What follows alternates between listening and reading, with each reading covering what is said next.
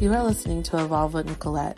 My name is Nicolette, and I'm on a journey of healing my soul, evolving my mindset while building my up and coming small business, all the while being the best mommy and wife I can be. Please follow me on all social media platforms at Lush Paper on Instagram and on Facebook. Also, please follow my hashtag Evolve with Nicolette. Now, on to this episode.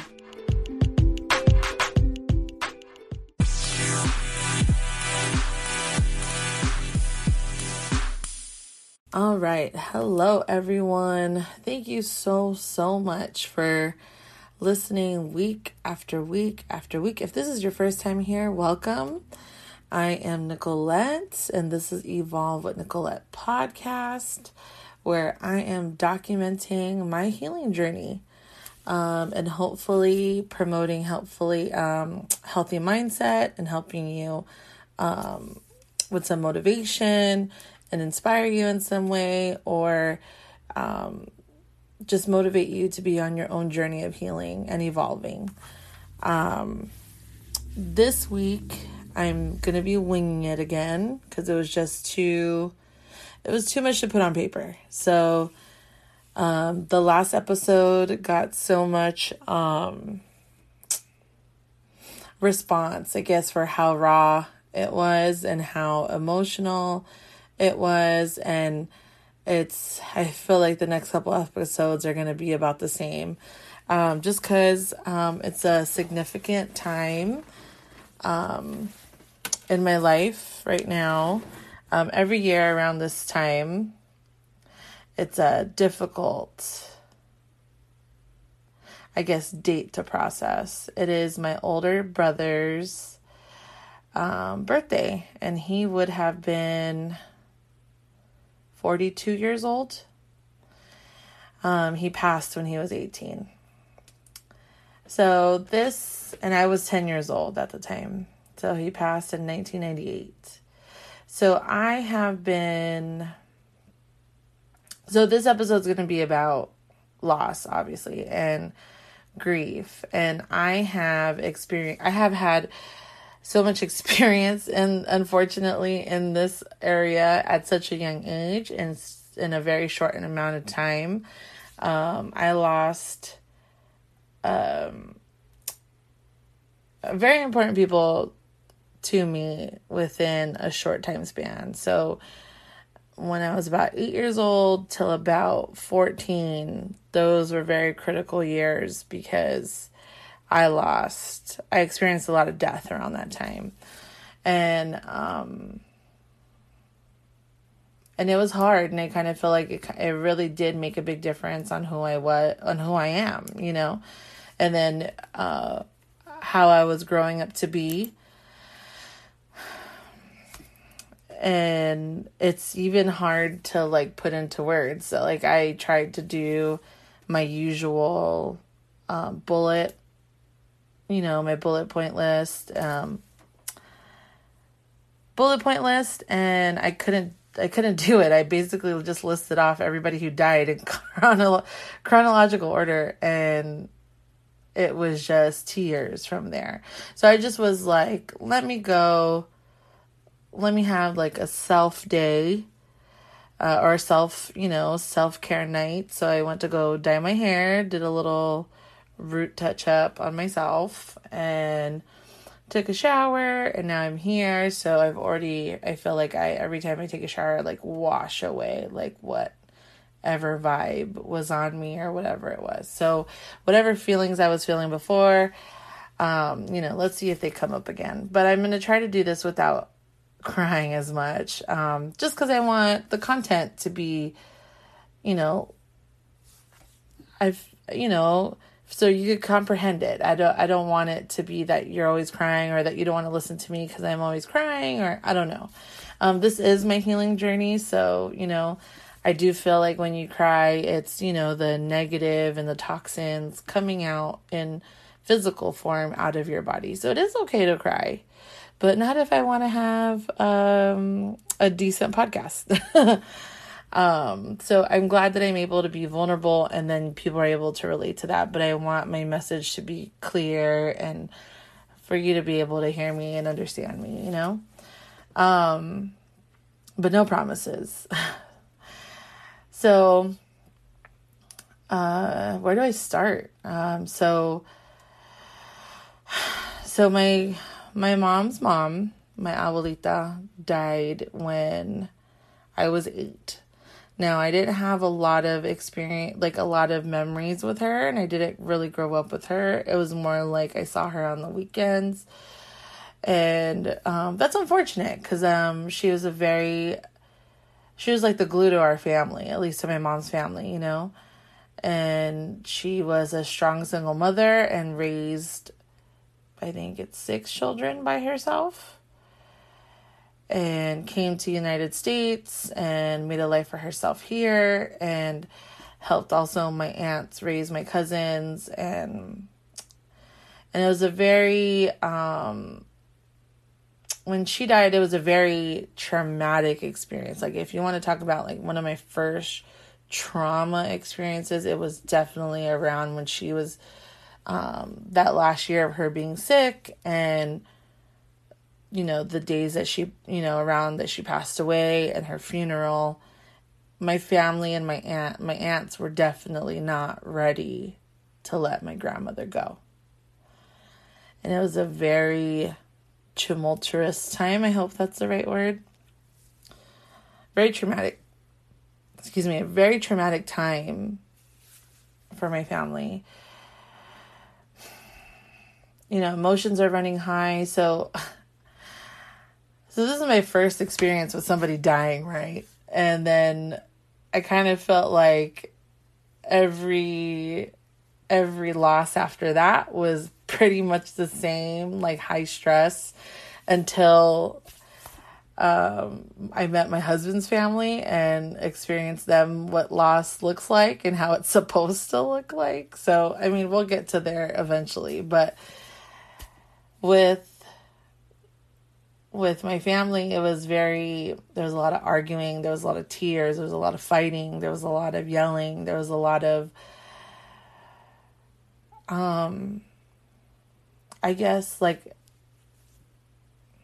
I don't know, just the emotion being expressed by everybody and everybody handling it in such a raw and vulnerable way. And nobody knew how to process death, you know what I mean? And that was hard, you know, and my mom was one of the ones who really stepped up in my in my family and, you know, kind of took the reins and started doing things and I mean everybody did do their part, you know, and but my brother, my younger brother and I were the youngest of the bunch, so that was hard to lose her at that time because we had the least amount of time with her. And then my brother died two years later. And I was 10. And that was a whole different other story in itself.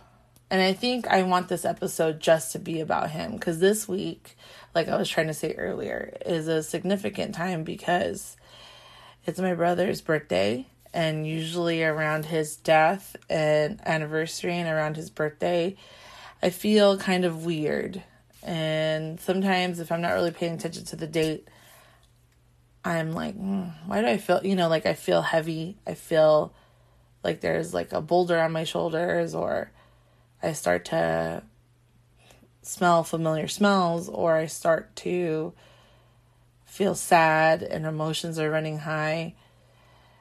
And um, I usually look at the date and I'm like, oh, well, that's why, you know? And um, October 12th is his birthday. And so we're about that time. So why not have this, dedic- you know, whole episode dedicated just to him?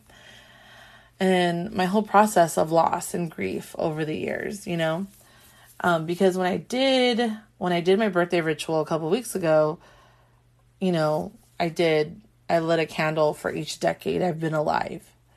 So from zero to ten, you know, that was you know, you don't really remember much, especially from zero to five, right? So I don't really have, it was more like, oh, that was baby Nico. You know, she was growing up and then she experienced loss towards the end of that decade.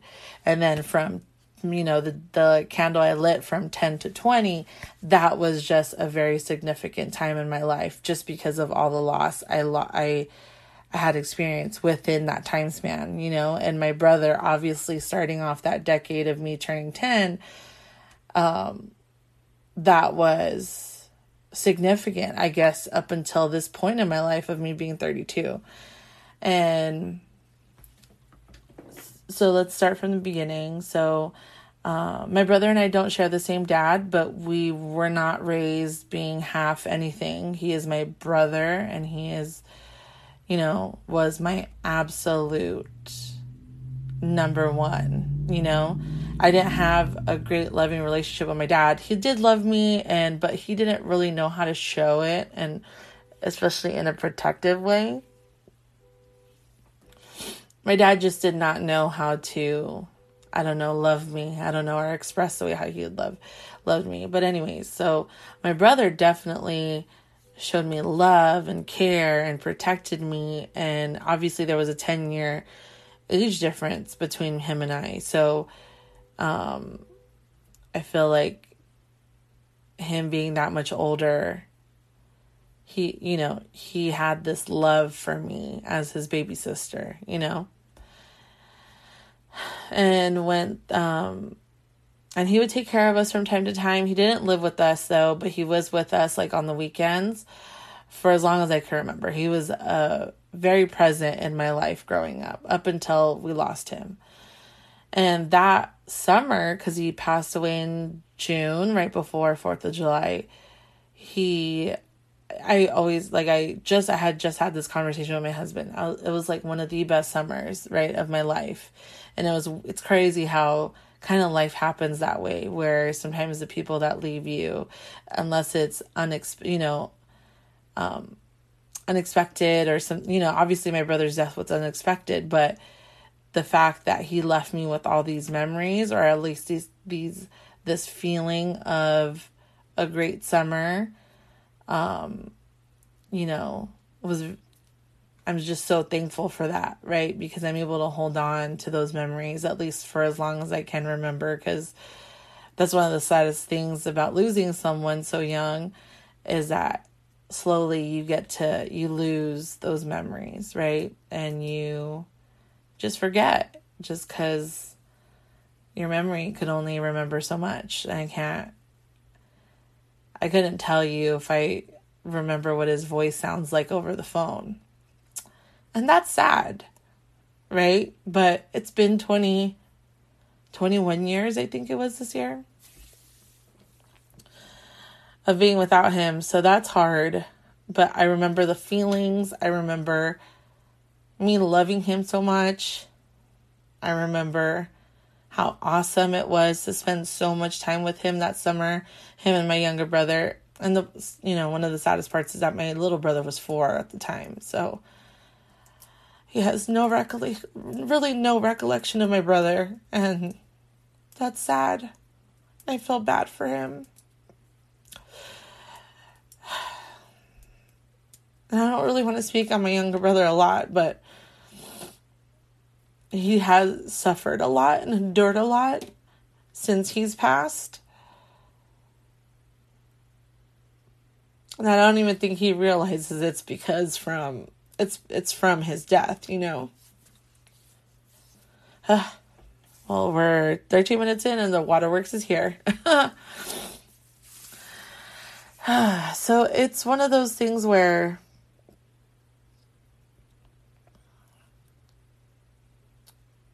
I guess what I'm trying to say is that, it, you know, loss hits everyone different and grief hits everyone different. And it's also dependent on how old you are at the time. Because for me, being 10 and basically, you know,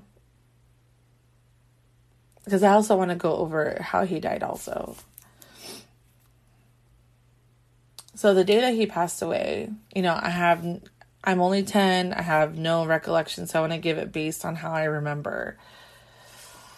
My brother was 18 and he was driving and he was someone who, you know, he took care of us and he would come with us and be with us on the weekends and we would do stuff for him, with him. And actually, that weekend that he passed, um, he usually would borrow my mom's car, which from now I look back and I don't understand why he borrowed my mom's car if he had his own Cadillac.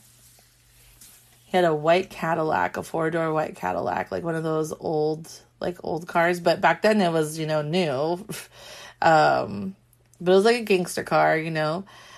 And he had also other cars, so I didn't understand why he had to borrow my mom's car. So this is a, you know, this is significant, you know, a little bit later in the story. But um, we're supposed to go to Lake Perris that weekend, and from what I remember is that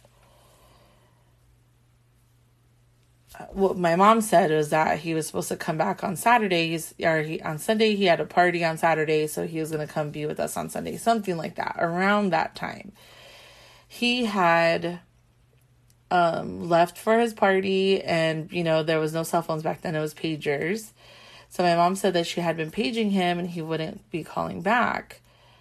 And then I guess rolls around Monday. I'm not even I don't even remember if we ended up going to Lake Perris, but Monday rolls around and I always went to my Lola's house, my grandmother's house, my mom's dad, my dad's mom.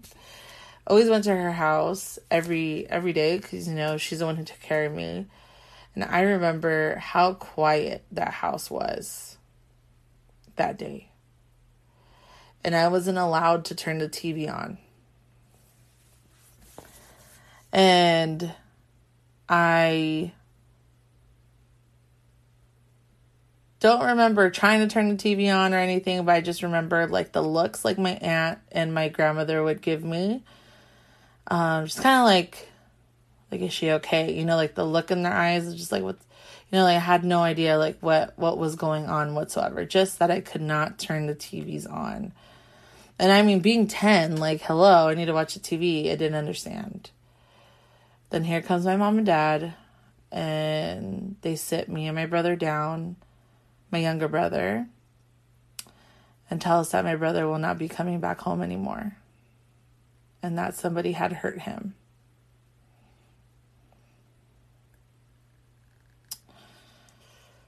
Ugh. Imagine processing that at 10.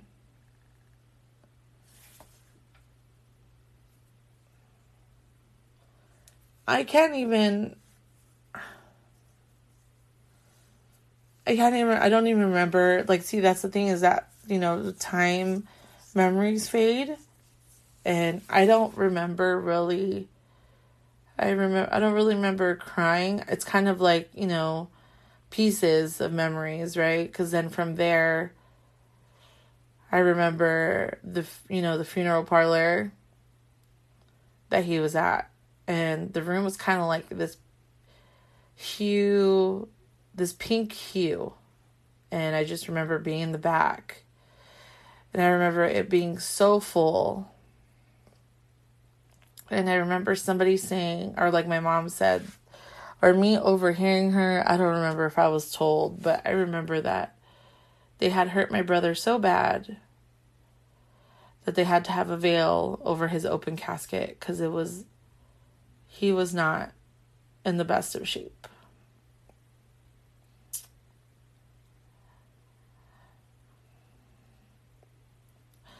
And I remember friends of my friends of my brother coming up to my mom to give their condolences and she kind of like would screech out and scream like cry scream and that was hard, you know, to to see your mom hurting like that. And then me processing it right now in this moment because now I'm a mom and I have I have all boys and I couldn't imagine my what my mom has had to live through all these years without my brother. I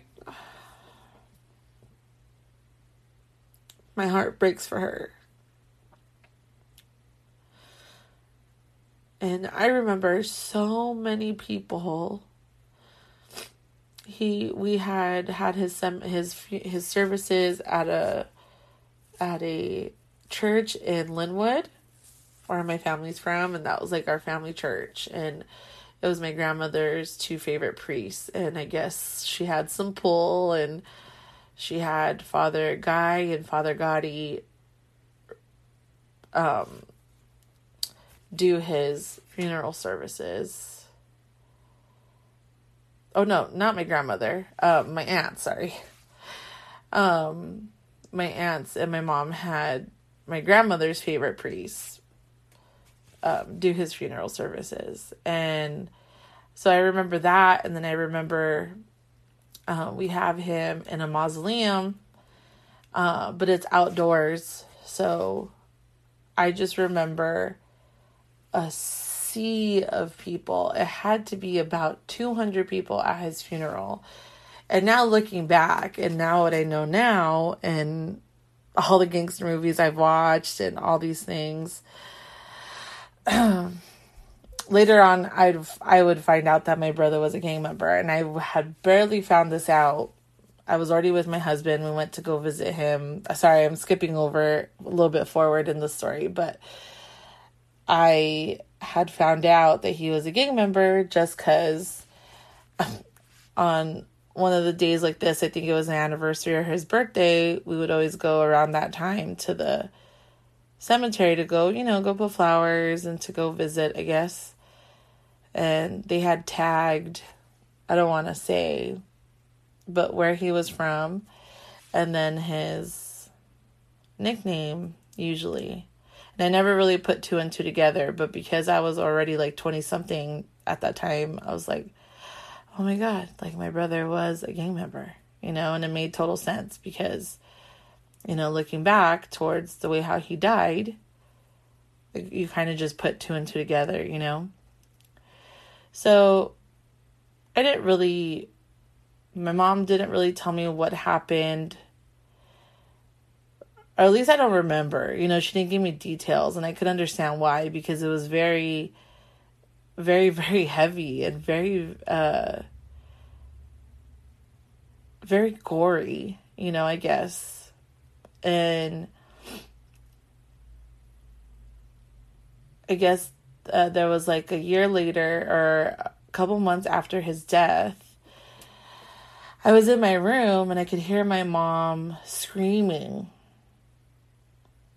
and she I can't really even remember if she was yelling at my dad to get a videotape to put in the VCR to press you know to record something. But she started to yell. Then I guess like when I came out you know to see the commotion my mom was basically like you need to get out of here. Like you know me and my brother cannot see what was on the TV that she was watching so come to find out that actually my brother's death, my brother's murder was on A&E. And they had they didn't ask my mom for permission. They didn't blur out his face. So my mom basically saw everything. So rewind back to when he actually passed away. My brother was missing for 3 days with my mom's car. And my mom kept on paging him. And I guess one day at work, she got a phone call saying, like, hey, I think this is. It was a helicopter circling over a car that was very similar to my mom's. And it had two bodies in the back of the trunk in a street in LA somewhere. And from this part of the story, I don't really remember if my mom came home or how it ha- or how she came to like see what was on TV because she was at work, you know. Um but that explains why I wasn't allowed to watch the TV that day.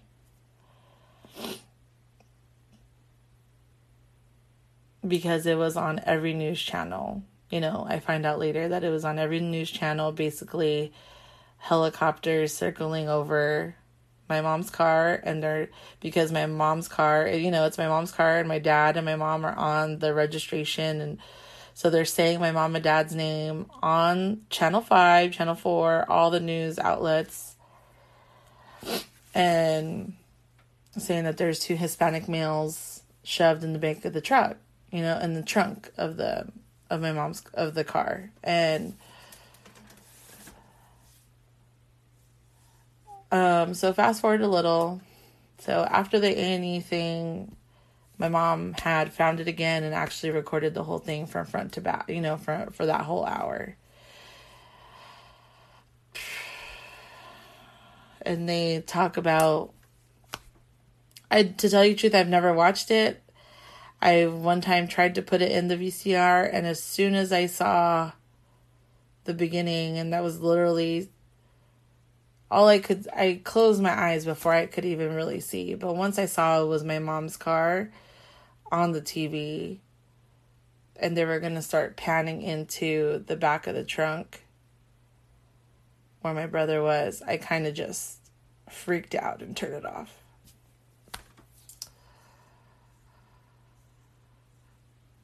And knowing what I know now, you know, my brother was assassinated, basically. My brother had multiple gunshot wounds all over his body. And he was actually with his cousin from Mexico. And he had one bullet right in his forehead. So they were murdered, you know, assassinated, cartel style, you know. And what I know now and what I've had asked my cousins in the in the past, you know, as I got older, they never really wanted to tell me. I really never got anything from them. It was just like rumors or just nothing that was ever like actual facts, you know? But nobody had ever came out and said that my brother was a gang member, my brother was something, you know?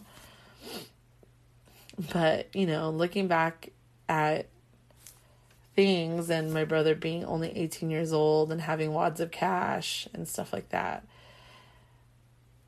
he was definitely into the wrong lifestyle right? And there was a point you know definitely growing up that i kind of glamorized it in a way and my I guess in my head and i don't know if it was my way to cope with things but that you know my brother was a gangster he was moving weight you know i don't know.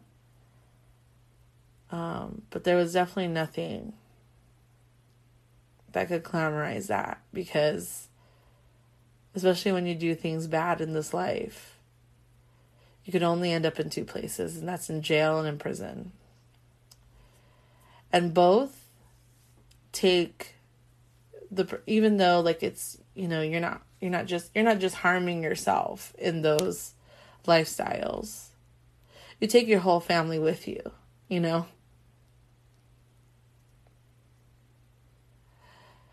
So I don't want to ever retell the story of my brother possibly being involved in a gang or in drug cartel or something. It was the 90s, you know, late 90s. It was heavy, heavy, heavy gang lifestyle back then. And heavy um narco trafficante um, lifestyle during that time. And that was definitely the type of music my brother would listen to. You know, like as I piece together everything now, it could only lead up to one story and to one explanation, you know? I don't want my sons to look at their uncle and be like, oh, damn, you know, like that's cool. Or like, glamorize it in a way how like TV and movies do now, you know? Because a lot of pain and suffering came from my brother's choices, right? But I'm going to have to break it down to them one day. Um, and how it how his death has affected me over these years, you know? So all that me experiencing my brother's death at 10 I don't even think I even knew what processing meant or grieving meant. You know, I was 10 in my heading into my tweens into my teenage years. And I would like to say that I probably was acting out or something. I wasn't bad in school, not at all. I definitely didn't act out in that way. But I was sad. But I don't think I could ever put into words how how bad it was. Until I turned until I turned 18 and 19. And I was going I had I had felt this huge burden on my shoulders. I felt like there was a dark cloud following me and I then was starting to get so many flashbacks of my brother's death. And it was the weirdest things, like so many things, like me remembering what happened in the funeral home, me actually screaming out loud in front of everyone, like just. I remember. I remember I was sitting in a pew by myself in the back and it's kind of crazy because there was like so many adults around, but for some reason I was by myself. And and I kind of like screamed out out of like horror that my brother was in that casket. And that we were there for my brother, you know? My older cousin Ivania grabbed me and like whispered in my ear, like, it's gonna be okay. And she pulled me out of the funeral home. And from that moment on, I didn't go back in. I stayed outside the whole time. They kept me outside because it was just too much.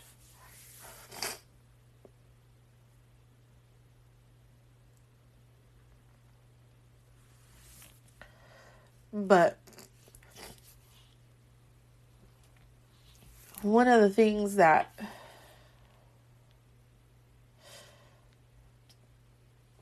that's hard when you're processing loss and grief at that young of an age you can't really like you're mourning who's gone right you know, my brother's not going to come back again, and it's definitely a change of life. And, you know, I'm now the oldest, and I have my little brother, and, you know, my mom is probably one of the most strongest people that I ever, you know, will ever know. Because for her to not completely be a basket case and to fall apart, she did a great job of keeping it all together for us, you know? Cause I don't know, like how I wouldn't even know how I would handle something like that, you know? You know, you would want the pain to stop. You know, how do you make the pain stop? You know, obviously my mom wasn't the same after that, you know? But I've already lived with her for this long, you know, mourning this loss with her or watching her process this loss you know, and grieve all these years. So I don't I guess I don't know any different anymore. I don't know what my mom used to be before. But like my aunts and stuff would say like, "Oh, my mom's changed," you know? And it's like, "Duh, obviously. She lost her son." And in the most horrific way ever.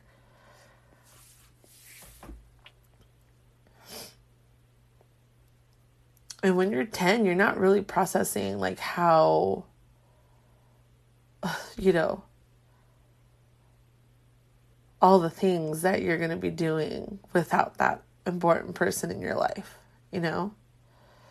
So I guess I would I guess the way how I want to say is that I didn't really grieve, right? Like whatever that means. I think I was just sad and upset and traumatized from the whole experience. But I didn't really start grieving until I was like 18 and 19. You know, because I knew, I did, now I knew what mourning meant, you know. Now I knew what grieving meant. I knew there was stages to it and that there's, it needs to come out in certain ways, you know. And you, you know that you need to deal with it because like obviously your life is still going on and although their life has stopped does not mean that your life is going to stop and even though and then i didn't really experience his you know i didn't experience his death at 18 and 19 but i really started to really feel like i did then so i guess that's why the for me the grieving process started a whole nine years later you know because I even felt at that time like if I was suffocating, you know? I guess I hadn't processed anything yet. And I felt like I couldn't breathe and I felt like I had like a, this dark cloud over me and I couldn't really get out of it. And, you know, obviously from, you know, I didn't just experience my brother's death at that time. I had then lost my grandmother, you know, my Lola, you know, and then my grandfather 11 months after that. So, like, I, and that was when I was 13 and 14. So, I definitely went through some great, like, it was rough. And I had lost my religion through that through that time especially with my grandmother and my grandfather's loss but it was definitely me grieving my brother's death at 18 and 19 because when I went to college, I went to FIDM in downtown LA.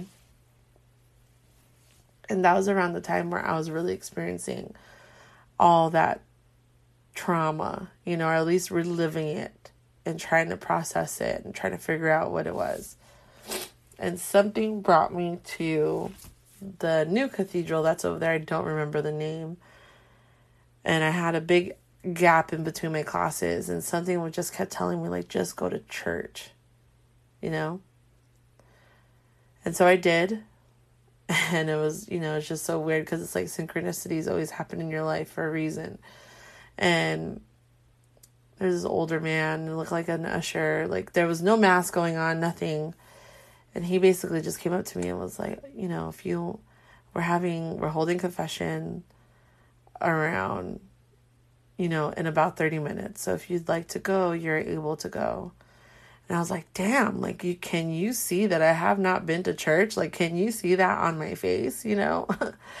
and like does this man know that I have not been to church since you know, my grandfather's funeral? Like does he know that I am not but obviously. So I walk through and obviously it's a very, you know, a church is a very like I don't know. For me, I love churches, even though like I wasn't really into my religion anymore. I definitely I I was raised Catholic, and I still am Catholic. Um, but at that time, I wasn't really, you know, definitely had a terrible, terrible, terrible outlook on my religion and God and why all these things were happening to me and why I was experiencing all this loss and why all the people that I love was dying and I kind of just like walked aimlessly around the church, and it's a pretty big church. And I ended up on the other side where the confessionals were. And I, I kid you not, I kind of just went in, like, I felt like I was being pulled in there. And I kind of dropped to my knees and I told the priest that I was like, I don't even know where to start. and he and I could see that he looked through, you know. And cause, and I just started crying. I dropped to my knees and started crying. And he led me through the whole thing and it was more like a release, right? It was uh not really confessing my sins, but like just confessing it all, laying it out, you know.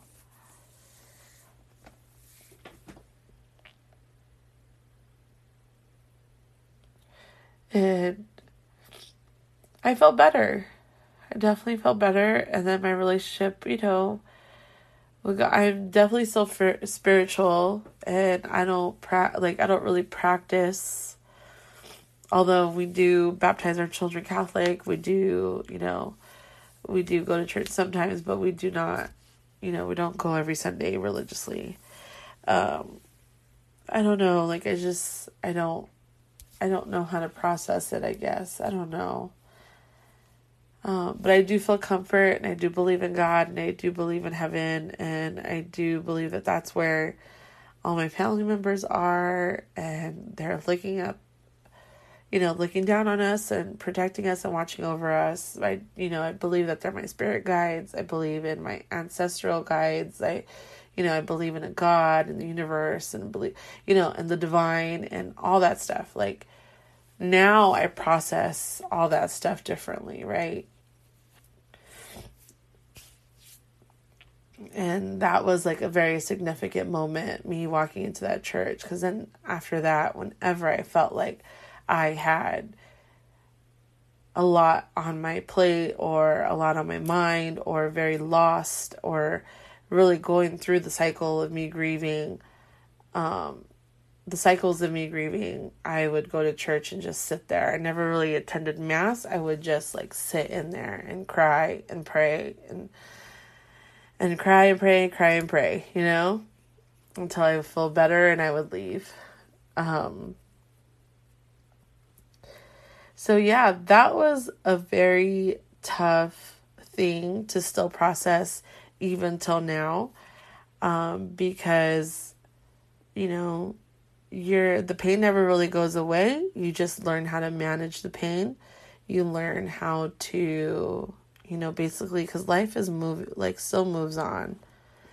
You know, I could definitely be in worse shape than I am now and be still a hot mess and harboring a lot of those feelings instead of like releasing them and understanding what I went through and um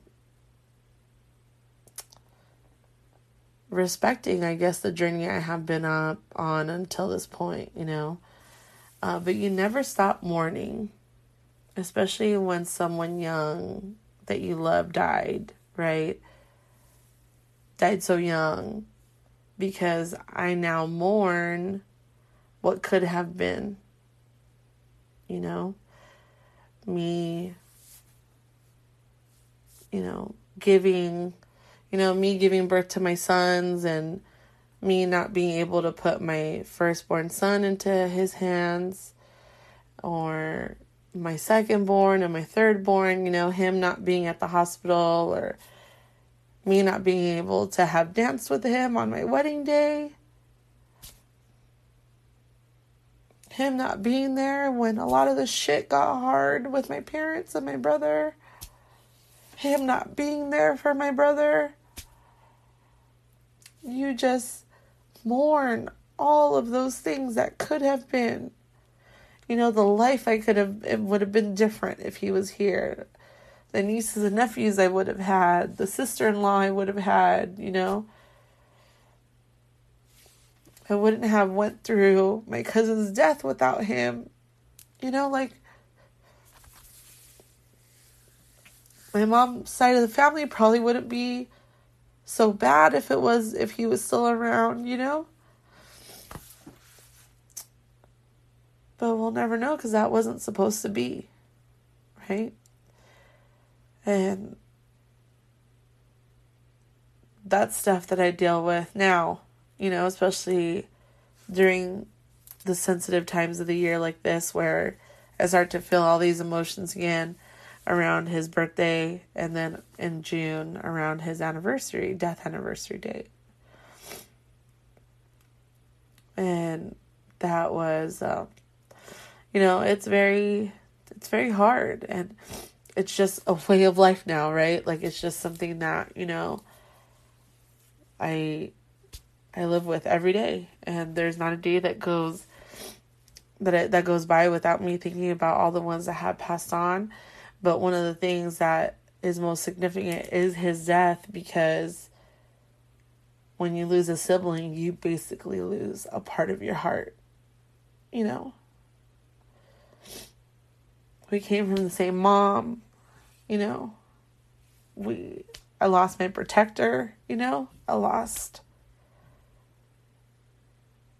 you know, one of my first loves, I guess. One of my first best friends, one of the person, you know, one of the people that has loved me the most.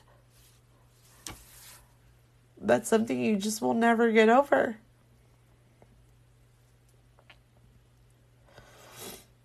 And you just process all the feelings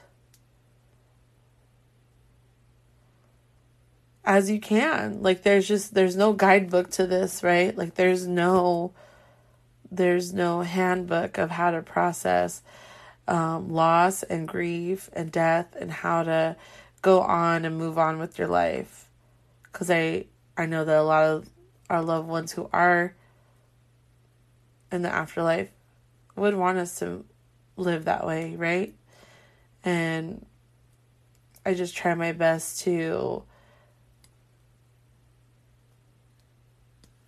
to put that you know, put, you know, make sure that his memory lives on with my sons. And and that's that's all it could do, you know. and I really didn't want to cry on this episode, but it, this is a, a much a much needed episode because this is def basically where my healing journey has started and has always been about was processing all the death that I had been, you know, I had experienced at such a young age and how that's made me into the person that I am today. And and I just I'm just glad that I'm able to I, I'm able to have this platform to be able to share and hopefully you're able to relate to something or you know, I don't know. Hopefully you didn't get to relate to anything. You know, hopefully you have not been able to you have not experienced a loss like that before. And but that's the thing though is that, you know, death is inevitable for all of us, right? And the outlook is a lot different on it now. Um, that I'm a mom and you know I have a husband and it's one of the things that